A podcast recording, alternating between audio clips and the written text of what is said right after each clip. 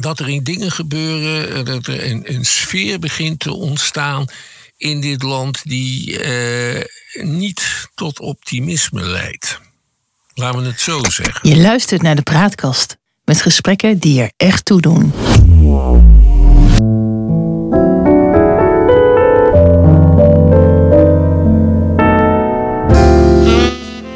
Bij de Praatkast.nl. Dit is een aflevering van het Geheugenpaleis. Mijn naam is John Knierim en samen met Han van der Horst maken we deze podcast. De geschiedenis herhaalt zich nooit, maar Rijmer dat doet hij vaak wel. En dat gegeven gebruiken we in het Geheugenpaleis om dieper in te gaan op de actualiteit.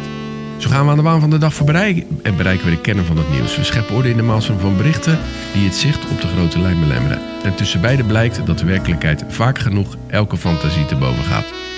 In aflevering 7, dat is inmiddels om uh, ja, bijna meer dan uh, twee jaar geleden, hadden we het al eens een keer over bedreigde politici. Maar het blijft actueel, want Sigrid Kaag moet een andere baan zoeken, vinden haar kinderen. En ik denk niet alleen haar kinderen, maar dat is een ander verhaal. Want ze zijn bang dat zij vermoord wordt. Dat is best wel erg, uh, Han. Ja, dat is het ook. En dat komt door de afschuwelijke manier uh, waarop zij wordt aangevallen en beledigd, meestal op de sociale media. Ja. Uh, door mensen uh, die denken dat ze een soort duivelin is, die Nederland uitlevert aan de wereldwijde elite. Ja, waar zij deel van uitmaakt. Maar je kan natuurlijk veel van haar zeggen, maar elitair, dat is ze wel. nou, het is een deftige dame natuurlijk. Ze is van gewone afkomst. Dat wil zeggen, nou van gewone afkomst niet, want haar ouders waren muzici. Mm. Dat betekent dat ze thuis niet veel rijkdom heeft gekend. Ze woonde in een flatje in Zeist.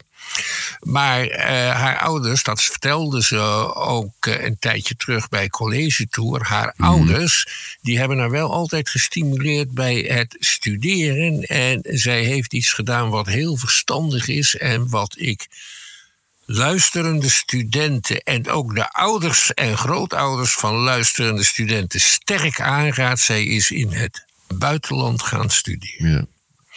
En daardoor heeft zij een aantal diploma's gestapeld en daarbij een hoeveelheid kennis opgedaan die haar in staat stelde een prachtige internationale diplomatieke carrière te volgen. Ze heeft ook een goed huwelijk gedaan.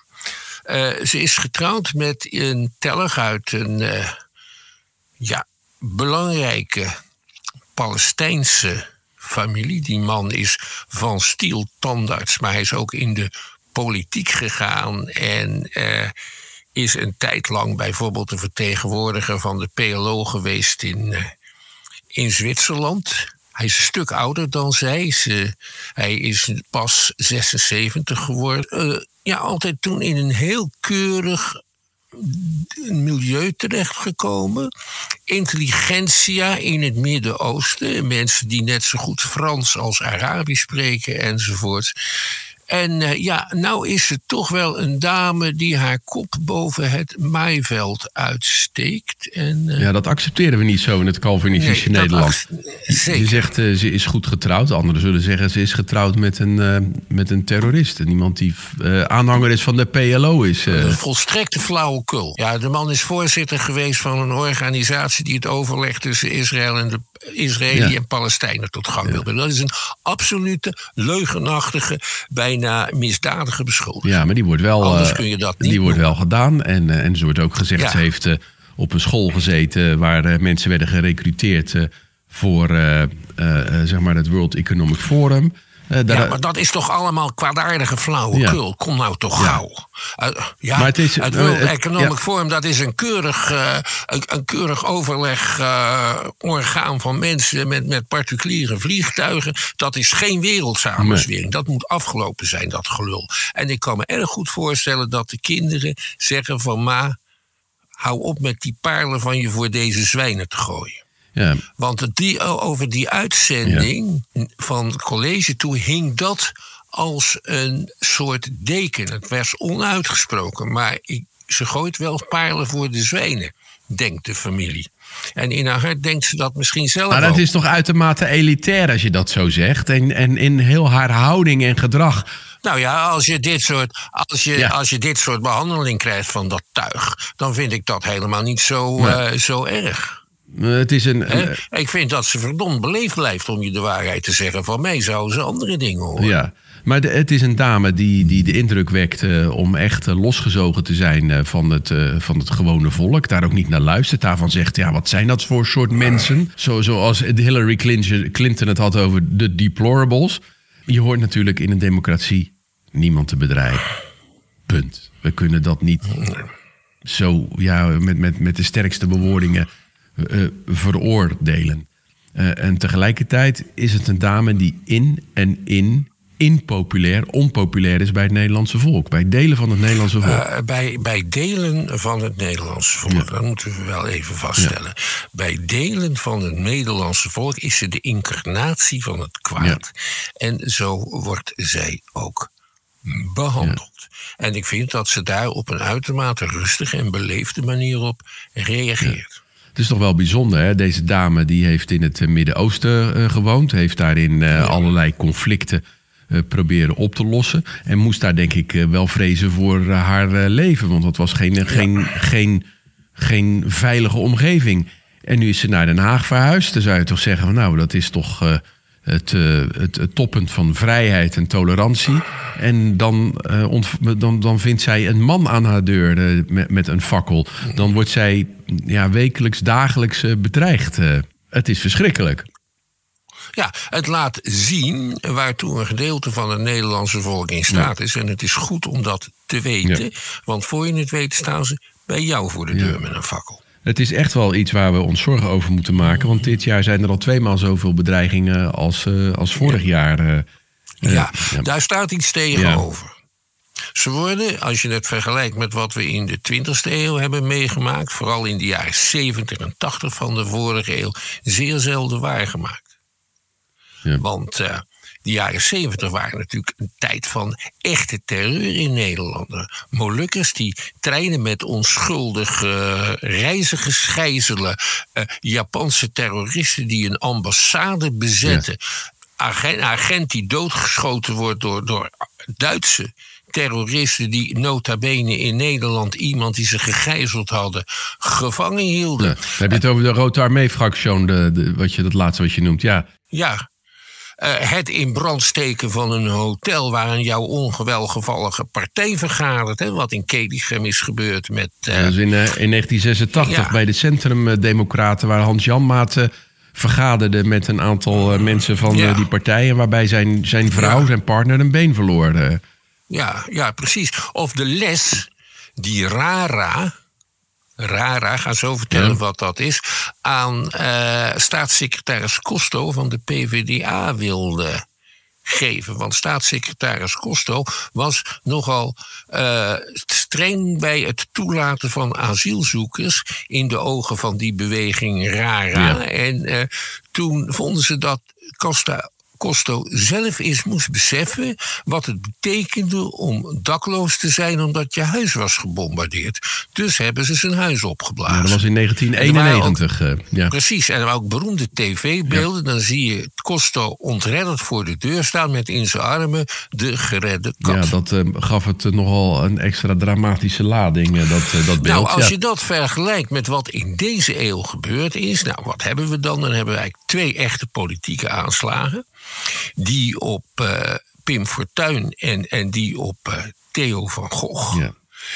En, en verder is het eigenlijk toch wel bij, eh, bij bedreigingen gebleven. En, vergeet je niet Els Borst in, in 2014, Els Borst. die vermoord is. Voormalige leidster van D66 en minister van Volksgezondheid. Ja, en waarvan we terecht kunnen zeggen, dat zei Kaag ook, dat ze weliswaar door iemand vermoord was die geestelijk zeer defect was, maar het was wel een politieke moord.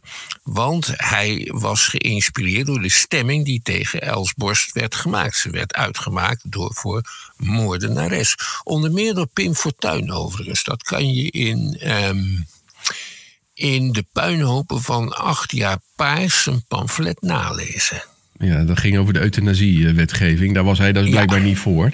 Eh, Ja. Maar goed, eh, de, de moord op Fortuin, dat, eh, de- dat, je, je doet het alsof het allemaal wel meevalt. Uh, Fortuin van zijn- ja, dat zijn toch vreselijke dingen? Waar hebben we het hier nou Natuurlijk- over? Natuurlijk zijn dat vreselijke dingen, maar het is wel in een kwart eeuw. En die twee moorden die hebben ook nog vrij dicht op elkaar plaatsgevonden.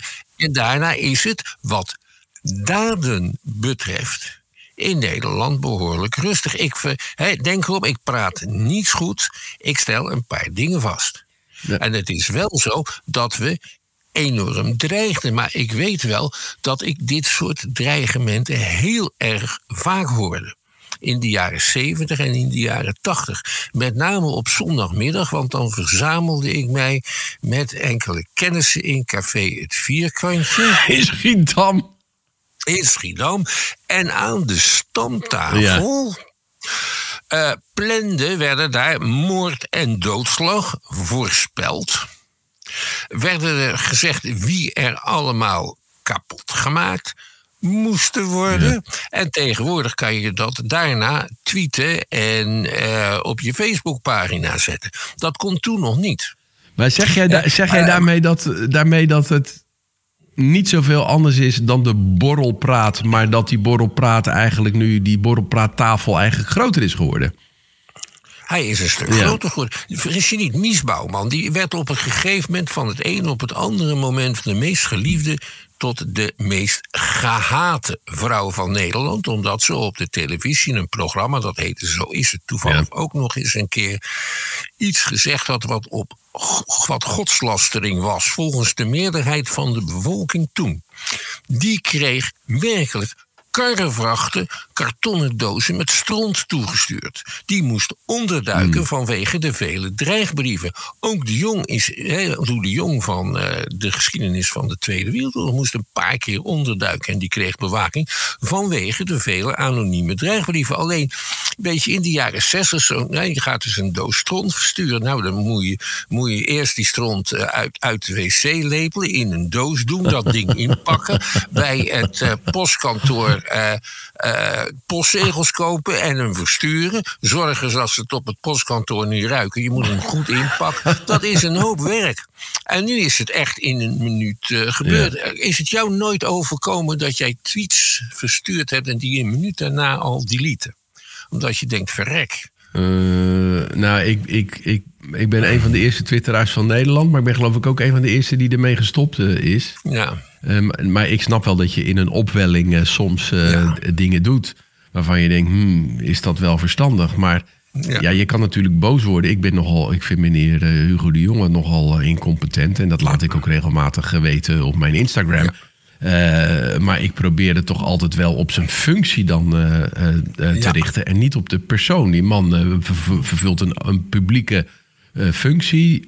ik heb daar respect voor dat iemand dat doet. Ik vind dat hij wel zeg maar, op zijn politieke daden te vuur en te zwaard met het woord bestreden moet worden. Nou, in, een groot aantal mensen in Nederland zien dat verschil niet. Dus dat je mensen op zijn werk aanvalt, maar niet op hun persoonlijkheid. Wat dat betreft hebben we veel gemeen met de pamfletisten. Uit de Gouden Eeuw en uit de 18e eeuw, want die waren precies hetzelfde. Vertel daar eens wat over dan. Uh, nou, ik zal een voorbeeld geven van wat Willem van Oranje liet uh, opschrijven over koning Philips II, zijn vijand. Hij zei nou die Philips II. Willem van Oranje, vader des vaderlands en een van de voorzaten van uh, onze huidige koning. Ja. Precies, die Philips II, toen hij nog een jongetje was, toen kreeg hij een aap voor zijn verjaardag. En dan heeft hij dat beest meteen levend verbrand. En die aap die werd verstuurd door Willem van Oranje? Nee, dat liet Willem van Oranje opschrijven. Dus dit soort verhalen bracht hij in de wereld over. En dat deed, en dat deed iedereen dus over, over de gebroeders De Wit. Ja. Ze hebben geschreven aan, aan dingen. Uh, dat is ongelooflijk. Uh, trouwens, uh, als je de, de boekjes leest, de pamfletten leest van Marnix van Sint-Aldegon, ja. een van de mensen die verdacht worden van het schrijven van het Wilhelmus, die boekjes, dat zijn SM-verhalen. Met in de hoofdrol katholieke monniken. Die... die in de bierstoel wel raad weten met hun vrouwelijke bezoekers enzovoorts. En daarom moet je de katholieken tot op het bot bestrijden. Um, trouwens, wat hebben ze met. Uh, dat vond, uh, vond Van Alderhonden vond dat. Ja, nee, maar dat stond, dat werd gewoon ja. gepubliceerd. Dat vond iedereen normaal. Dus, dus er zijn, wat er aan de hand is nu, is, is wel elektronisch, maar inhoudelijk niet echt nieuw. Ja. Dat zeg ik niet om, uh, om het te vergoeilijken, dat zeg ik om het in een perspectief te plaatsen. En om te laten zien wat er aan de hand is trouwens, als je nagaat wat ze met. Uh, uh, gebroeders de Wit hebben gedaan. Ja, je moet dat even duiden, gebroeders uh, de Wit. nou, Johan, Johan, en Cornelis de Wit waren twee heel belangrijke bestuurders uit de Gouden Eeuw... die in 1672 te maken kregen met een invasie van Frankrijk... en die door een gedeelte van de bevolking op dezelfde manier gehaat werden als Kaag. En ook ongeveer om dezelfde redenen overigens. Ze waren te deftig, ze staken hun uh, een hoofd boven het maaiveld. Ze waren tegenstander van, uh, van de prins. En die zijn gelyncht in Den Haag. Niet door het volk overigens, maar door een soort burgerwacht. En daarna is zijn lichaam in stukjes gesneden. Ja. Ja. En als souvenir verkocht. De ballen brachten het meeste op. gruwelijke details, eh, Han. Ja. Wat je eigenlijk zegt is, uh, ja, dit is van alle tijden. Het, het... Ja, maar ook uitzonderlijk. Want als we gaan kijken naar aanslagen op politici in Nederland. Nou, de eerste is Willem van Oranje. Die is door een geheim agent van Philips II eh, neergeknald. Ja. Vast niet vanwege dat verhaal over die aap, maar om veel meer redenen. Want dat was in de uh, tijd dat de, de, Spanje heerste over Nederland. En, en Willem van Oranje vond dat de Spaanse koning. Uh, maar uh, moest vertrekken. Nou, hij, had hem, hij had hem ontslagen, hij had hem afgezet. Ja. En en dus was hij daardoor in de opvatting van uh, Philips II in opstand gekomen tegen God. Ja. Nou, dus moest hij dood. Uh, dan is de volgende. Overigens is dat uh, een, een, in Delft de plek waar hij vermoord is nog steeds te bezoeken. In de, prins, ja. in de Prinsenhof is dat, geloof ik, hè? Ja. In de Prinsenhof. Ja. Je kan ook het kogelgat nog zien zitten. Maar of dat het echte kogelgat is, dat is niet helemaal duidelijk. Dat is wel een mooi verhaal. nou, dan heb je de gebroeders de Wit, die zijn gelincht. De volgende politicus die echt vermoord is, en, de, met, en, dat is Pim Fortuyn, Nederlandse politicus. Is nog wel eens een aanslag gepleegd door een gek op een volkomen vergeten minister van Marine van Raalte uh, in 1907. Maar dat had helemaal niets met politiek te maken. Die man was ontslagen uit het muziekkorps van de mariniers, geloof ik. Ja. Daar was hij boos over. Maar, maar, maar uh, wel eigenlijk is dan tussen die gebroeders de Wit en, en dan uh, tot Pim Fortuyn is het eigenlijk stil geweest van 1700 tot qua, 2000. Qua, qua, qua daden wel, qua woorden niet. Maar kan je dat dan duiden, dat er 300 jaar geen moord gepleegd wordt en dan ineens wel? Dat is dan toch een soort césuur die er, die er, die er plaatsvindt? Uh, ja, nou, dat is punt is de vraag. Ja, dat, dat is natuurlijk ook een, uh, een soort césuur. Wat we weer zien dat het iemand was die zeg maar niet zo denkt als de gemiddelde Nederlander. Mm. Iemand die heel duidelijk aan vijanddenken deed. Die zich tot de moord voornamelijk bezig hield met het aanspannen van processen tegen boeren. Je hebt het nu over uh, Volkert van der Graaf, uh, die over Pim Fortuyn heeft vermoord. Ja. Heeft vermoord. Uh, en het is ook nog steeds niet helemaal duidelijk waarom hij dat precies gedaan hmm. heeft. Hij heeft het waarschijnlijk gedaan omdat hij dacht dat Pim Fortuyn het milieubeleid in de weg zou staan. Ja. Het was de actie van een eenling Meestal zien we in Nederland dat geslaagd geweld acties is van eenlingen. Want een van de dingen die mij wel opvalt, is dat samenzweringen meestal wel worden ontdekt. Ja, dan weten te veel mensen van, dan gaat altijd iemand praten ja. natuurlijk. Ja. ja. ja. Maar eh, werd Fortuyn nou ook niet vermoord in een tijd dat eigenlijk uh, ja, iedereen die meende te deugen toch een soort atmosfeer heeft gecreëerd uh, waarin ja, dit een soort logische gevolg was. Ze werd nee. gezegd hij, hij is gedemoniseerd. Ik, ik moet ja, dat zei hij van zichzelf. Ja. Hij zei, ja. kijk, hij, heeft, ja. hij had een paar retorische trucs. Ja. Uh, hij, was, hij, hij heeft een, hield een betoog, hield betogen. En ja, die waren voor een gedeelte gewoon extreem rechts ja, uh, grenzen dicht en zo. Dus man had extreemrechtse neigingen en werd dan ook door zijn tegenstanders vergeleken met Hitler. Ja. En met Mussolini. Nou, ja, wat, dat, deed ja. Pim, wat deed Pim Fortuyn daarmee? Dat heeft hij uitgevonden. Dan zei hij, dan ging hij daar niet op in. Dan zei hij: U demoniseert mij. Dat is één. En punt twee, hij cancelde zo iemand daarna. Ja. Die stond buiten de discussie. En dat zeiden zijn aanhangers ook. Dus Pim Fortuyn, niet de woke-beweging. Pim Fortuyn is de uitvinder in Nederland van het cancelen. En dat deed hij Ja. heel effectief. Ja, ik, ik, ik stond eh, ook aan die zijde die eh, Pim eh, Fortuyn veroordeelde in die tijd, net als velen. ja. Ik heb de afgelopen jaren bij allerlei herdenkingen en dat soort zaken op de televisie worden documentaires herhaald. Zie je ook hoe hij benaderd wordt door het journaaien. Ik heb eh, met terugwerkende krachten Nou. daar echt eh, schaamte over gekregen. Dat is echt niet normaal hoe hij vind, aangepakt, eh, wat, wat, wat deed het journaal je dan verkeerd? Nou, ik vond dat ze eh, bijzonder vooringenomen waren eh, met hun, eh, hun vragen. En, en daar, daar was echt een atmosfeer van... We, deze man moet gestopt worden. En ik vind dat van een politicus eh, begrijp ik dat. Maar van, een, eh, een, een, een- van de mainstream media had ik toch wat meer afstand... eh, wat meer objectiviteit daarin verwacht. Die man, die man is door de media op het schild geheven. Ja, ook dat, Die kreeg ja. hele pagina's in de Volkskrant. Die was niet van de televisie weg te slaan. Die werd als belangrijk landelijk politicus gevierd op de avond van de van verkiezingen waarbij hij een overwinning had behaald in Rotterdam bij de gemeenteraad en nergens anders. En dan later een verhaal vertellen van oh oh oh wat werd die man vreselijk behandeld. Kom nou toch gauw. Kijk, wat hij ook, waar hij ook sterk in was, natuurlijk, is gewoon het weigeren van antwoorden. En dan tegen, tegen die mevrouw van Scharenburg zeggen: mens gaat toch. Ja, wel geweldig was dat, ja. Nou ja, goed. Ik, ik, laat ik zo zeggen... eh, ehm, we, we komen van eh, eh, Sigrid Kagel, Pim Fortuyn. Dat is niet helemaal een goede vergelijking. Maar Nou, ja, het is wel een goede Ja. vergelijking, want het gaat in principe gaat het allemaal. Het, het gaat om, om, om, om, om een stemming en, eh, en om een sfeer. Eh, En, wat, en wat dus belangrijk is nu, is niet zozeer dat eh, is eigenlijk is van ja nee hoe moet ik dat nou kan ik dat nou het beste formuleren dat is ehm, zich met dat bedreigen bezighoudt. ja. En dat, is, dat zijn groeiende categorieën van de bevolking om uiteenlopende redenen. We zijn bedreigingen die komen, dat weten we, die komen uit de hoek van de radicale moslims.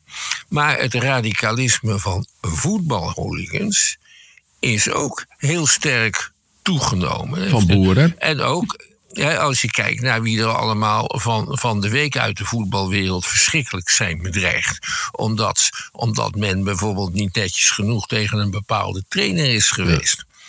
Ehm, Boeren, die zijn ook... eh, boer- ja, die horen ook eh, boeren. militanten. Ook niet Ja. misselijk, heel militant. Ja.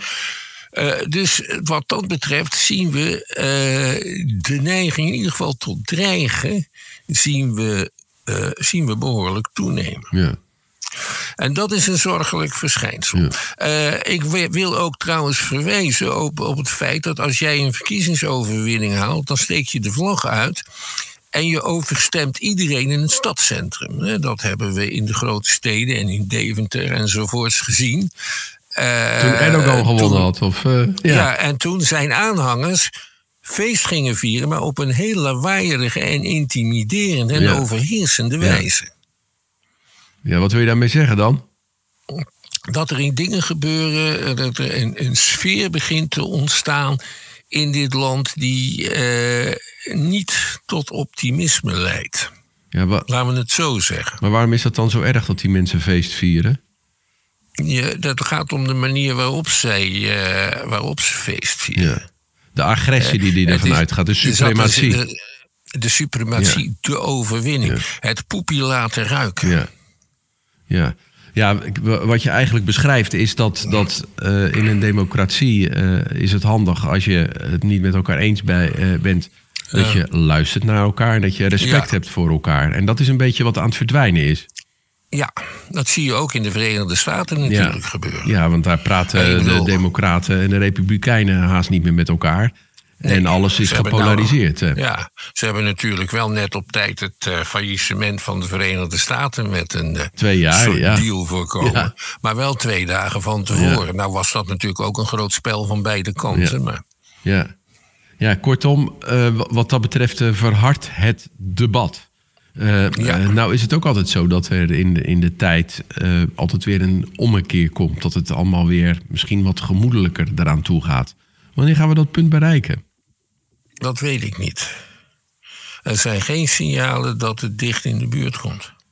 Eh, de politie is nu boos dat de vreedzame demonstranten, die wel op een verboden plek demonstreerden, dat die demonstranten niet hard genoeg zijn aangepakt.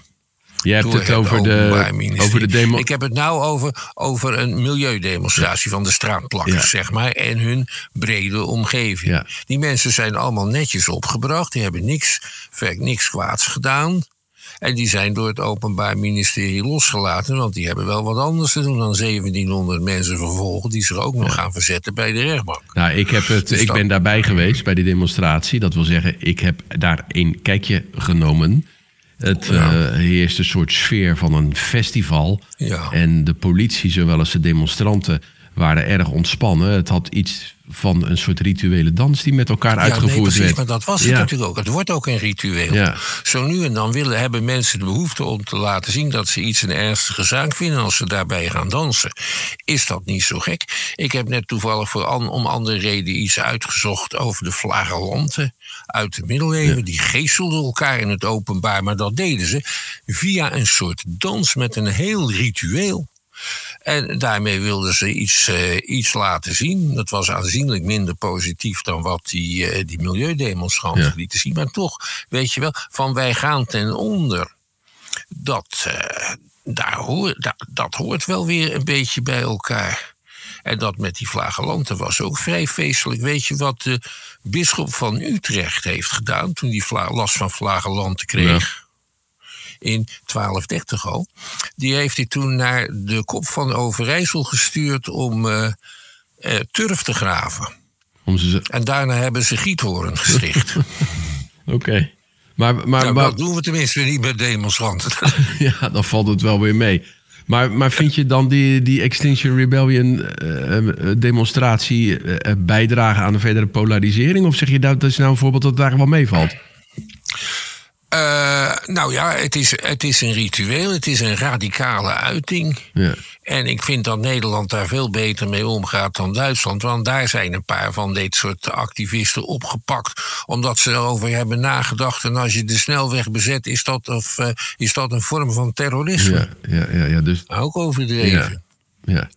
Maar goed. Ik ja. denk dat die Extinction Rebellion, wat daar nu mee aangaat, is een oud-Nederlands proces. Die worden langzamerhand geïntegreerd in allerlei vergadercircuits. En dan worden ze op, Als ze zich laten en integreren. op die manier worden ze kant gesteld, eh, zeg maar. Ja. wat nu met, met, met, met Carolien, Caroline Van der Plas. ook gaat gebeuren. Of al aan het gebeuren is. Maar goed, dat je beschrijft het alsof het iets negatiefs is. Maar dat is toch misschien wel de essentie van de democratie. Zorgen dat je ook de tegenstanders eh, hun, eh, hun verhaal laat doen. en dat je daar rekening mee houdt. Dat is ook de essentie van de democratie, inderdaad. Dat je rekening houdt met je tegenstanders.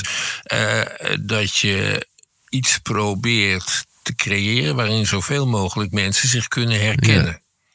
Ja. Dat is trouwens een vrij Nederlandse formulering, dat je kunnen herkennen. Ik kan mij daar nog net in herkennen, dus ik, maak, ik, ik, ik werk mee. Ja. Is dat dan ook een tip die we zouden kunnen geven aan mevrouw Kaag? Eh, nou, het is een tip die we aan wel meer mensen zouden kunnen geven. En er zijn mensen die zich niet willen herkennen, iets anders willen herkennen dan zichzelf. Ja. En daar kan je niet mee praten, dat moet je ook niet proberen. Tot zover deze aflevering eh, van het eh, Geheugenpaleis. We maken dit in samenwerking met de Praatkast. En de uitzendingen zijn dan ook te vinden op www.praatkast.nl of in Apple Podcast of op Spotify. En eh, abonneer je vooral ook op onze podcast. Dan krijg je automatisch een bericht wanneer een nieuwe aflevering online komt. Vertel je vrienden over ons en laat ook een beoordeling achter. Dan worden we nog beter gevonden door de zoekmachines. info.praatkast.nl, dat is ons e-mailadres. Voor nu bedankt voor het luisteren en eh, tot de volgende keer. Wees gelukkig, blijf gezond en laat de straat nooit van je afpakken.